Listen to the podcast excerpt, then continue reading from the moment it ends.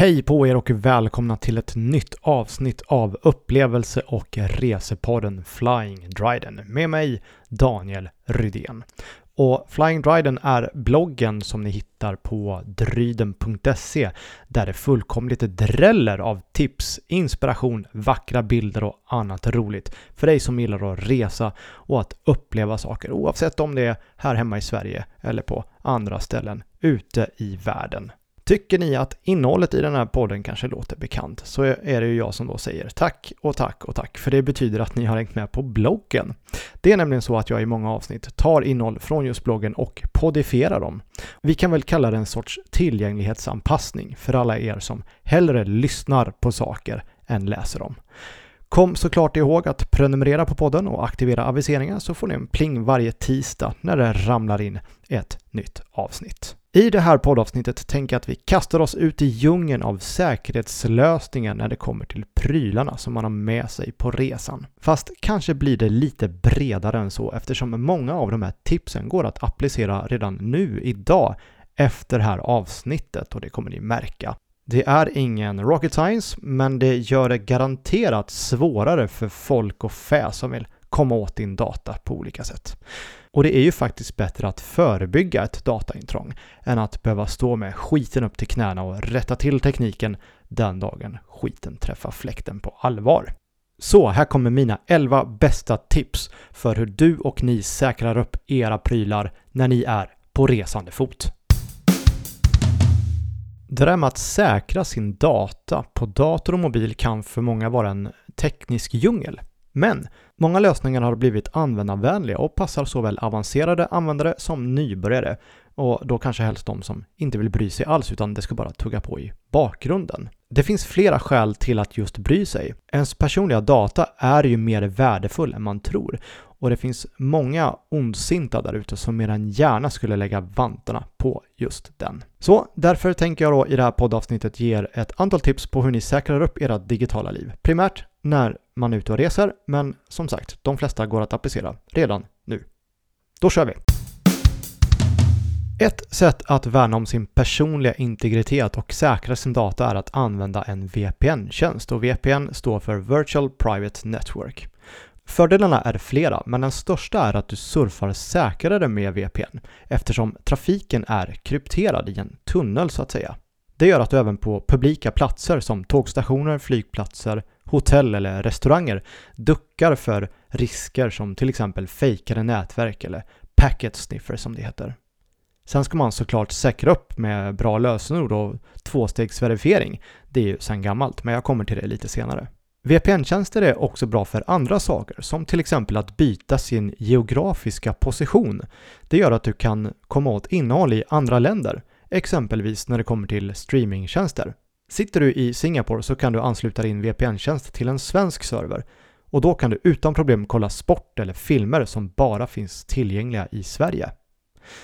Vissa streamingtjänster har dock börjat få pejl på VPN-tjänster och blockerar användare som gör de här grejerna. Och det är så bakåtsträvande att hälften hade räckt. En bra VPN-tjänst ligger i bakgrunden på din dator eller mobil och du märker knappt av den.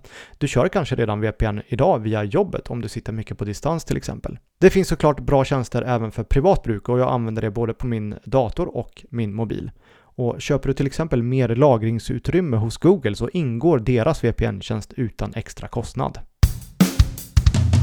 Och på tal om det här med att ansluta till öppna trådlösa nätverk på flygplatser och restauranger så finns det faktiskt ett lite bättre sätt att lösa det på. Och det är att köra en egen wifi-puck. Då slipper man ansluta till publika nätverk. Istället har man alltid med sig sitt eget wifi i väskan. Och den här wifi-pucken är alltså då en liten router med mått ungefär som ett kreditkort och den ryms utan problem i dagspackningen. Och de flesta puckar har kryptering inbyggt men man kan såklart komplettera med en bra VPN-tjänst av de skälen som jag redan har nämnt. På resan sen så skaffar man då ett lokalt SIM-kort för datatrafik och det petar man in i den här routern och sen ansluter man sina enheter till den här pucken. Man kan såklart vara flera på en och samma puck och det här är perfekt i länder där roaming kostar pengar, alltså främst utanför EU eller där EUs datatrafikregler inte gäller. Och i Europa handlar det till exempel om Färöarna och flera av länderna nere på Balkan. Det går såklart att använda sin smartphone för internetdelning också och det finns stöd för det här i både iOS och eh, Android. Har du plats för två simkort i telefonen så är det bara att köpa ett lokalt kort och stoppa in i mobilen och ha den som en wifi hotspot som det kallas. Och då kan du behålla ditt svenska kort och köra det samtidigt, vilket gör att du är kontaktbar även på ditt ordinarie svenska telefonnummer. Ett annat bra sätt för att skydda sin data är att byta lösenord och använda unika lösenord på alla inloggningstjänster. Och det kan kännas stökigt att hålla på att byta lösenord på sina konton. Och allra helst då när man har ett lösenord som man både kan och som gärna då används på flera konton. Det här är givetvis ett generalfel och som kan innebära att en obehörig person lätt kan få åtkomst till flera konton om de väl lyckas ta sig in på ett av dem. Så därför är det bra att byta lösenord och ha unika varianter på alla konton. Ja, det är ett tråkigt jobb, men det bör göras både för din och andras säkerhet. Att både byta lösenord och dessutom ha unika på alla konton kan ju då kännas som ett mission impossible. Men här kommer lösenordshanterare in i bilden. Det finns mängder av appar för ändamålet såsom OnePassword, LastPass, Bitwarden med flera. Och de här kan inte bara spara och hålla koll på dina lösenord, de kan också generera lösenord åt dig så att du själv slipper hålla koll på alla dina olika varianter. De kan också hjälpa till med automatisk inloggning och så vidare. Men framförallt så underlättar det att ha unika lösenord på alla tjänster. Något annat som man bör applicera på sina konton är tvåstegsverifiering eller tvåfaktorsautentisering. Om något av dina lösenord kommer på villovägar så kan det här vara det som faktiskt räddar ditt konto eller i alla fall håller klåparna utanför. Metoden går ut på att man efter korrekta inloggningsuppgifter fortfarande måste bekräfta inloggningen med mobilen, antingen via en app eller ett sms. Och det kan vara bra att aktivera det här redan idag oavsett om du är på resa eller inte. Och de flesta stora aktörerna har stöd för det såsom Google, eh, Microsoft, Facebook, Instagram, Dropbox och så vidare och så vidare och så vidare och så vidare. En annan bra grej som man kanske inte tänker på är att använda sina egna kablar för laddning. På vissa publika platser så finns det laddstationer färdigpreppade med kablar för diverse olika mobiler och så vidare. Och det blir dessutom vanligare och vanligare. Oftast försvinner de här kablarna som man då lånar eh, in i en liten laddstation och du har egentligen ingen aning om vad som händer där bakom kulisserna. Och likadant är det med kablar som är kvarglömda eller som mer eller mindre vill bli hittade. De kan vara anpassade för att skada dina enheter och därmed ta din data. Likadant är det med USB-minnen som kan hittas på stan eller på hotellrum och de ska aldrig under några omständigheter köras i ens egna prylar som dator eller mobil aldrig. Och kort och gott är det alltså då att man ska använda sina egna originalkablar eller de kablarna som man själv har köpt. Det är väldigt enkelt. Och när vi ändå är ute på de här publika ytorna så kan vi gå till en annan ganska harmlös sak men som faktiskt kan åstadkomma en hel del skada på din mobil och till exempel installera skadlig programvara i den. Och det är de här publika USB-portarna. Och de hittar man oftast på flygplatser och tågstationer, hotell och så vidare. Och de kan mycket väl vara preppade med både hård och mjukvara vars enda syfte är att stjäla din information. Därför ska de här undvikas. Och har jag då själv gjort det här? Ja, tyvärr massor med gånger fram till i alla fall för ett par år sedan. Och då har det främst rört hyrbilar där Android Auto då har krävt en USB-ansluten Android-enhet för att fungera. Och då har jag använt Android Auto för att få Google Maps och navigering och så vidare. Dock har jag då sedan länge slutat att använda USB-portarna på andra platser som flygplatser, hotell och så vidare. Har man då ändå behovet av att ladda i ett USB-uttag så kan man skaffa en så kallad USB-kondom eller en USB-datablockerare. De finns för ett par hundra spänn och spärrar möjligheten till dataanslutning via USB-porten. Annars bör ju alltid mobilens originalkabel och adapter för strömuttag användas, då är man säker. Kort och gott, ladda telefonen med dina egna kablar i vanliga uttag. Då är det inte konstigare än så. Sista tipset om man behöver ladda sin telefon, köp en powerbank.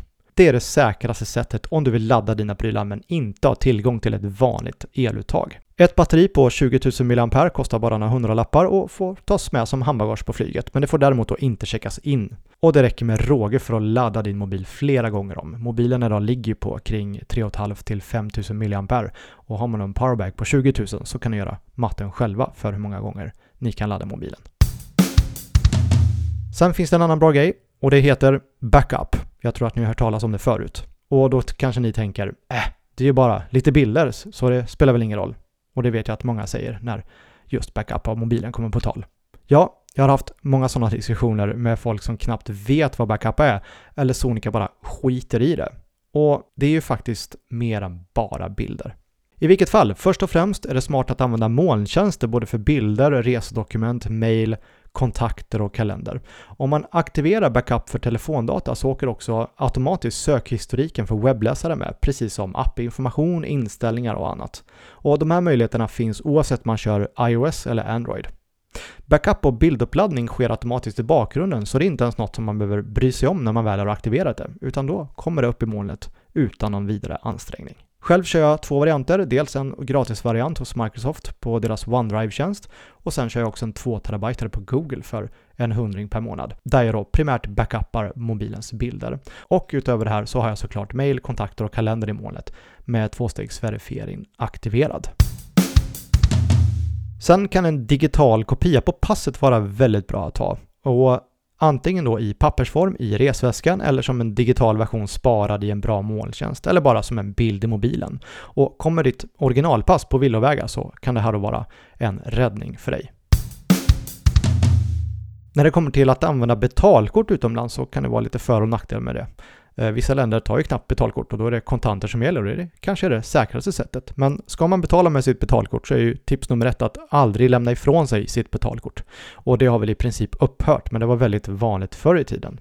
Och betalkort måste inte vara plastkort. Utan det finns ju tjänster som Apple Pay, Samsung Pay och Google Pay och då kan man lägga in sina betalkort i mobilen och blippbetala med dem den vägen. En stor fördel med att ha betalkorten i mobilen är att de i vissa av tjänsterna får unika kortnummer vid varje betalning. Och det gör att om någon försöker ta kortnumret som du just betalar med så är det inaktuellt i samma stund som transaktionen är genomförd. Att fler banker och kortutgivare inte har det här som standard gör att man baxnar en smula. Plastkorten är ju såklart bra att ha till hands och kom ihåg att ha två separata betalkort om det ena skulle gå sönder eller försvinna. Så, jag hoppas att ni tycker att det här var intressant och att ni anammar i alla fall några av tipsen och med det sagt tycker jag att vi håller där för idag. Tack för att ni har tagit er igenom ännu ett avsnitt av den här podden och får ni inte nog så finns det ju fler avsnitt att lyssna på med allt från Ronja Rövardotters inspelningsplatser till golfresa och nya X2000 och tips om du ska bestiga Galdhöpiggen i Norge och så vidare. Ni hittar såklart avsnitten i lämplig poddapp, mest rimligt den som ni redan lyssnar i just nu. Och vill ni komma i kontakt med mig, ge feedback, sponsra podden, har önskemål på ämnen eller annat, mejla mig på dryden.se och det finns även kontaktuppgifter på bloggen. Och dit är adressen som sagt www.dryden.se Tack och hej för idag och till nästa avsnitt, ta hand om er.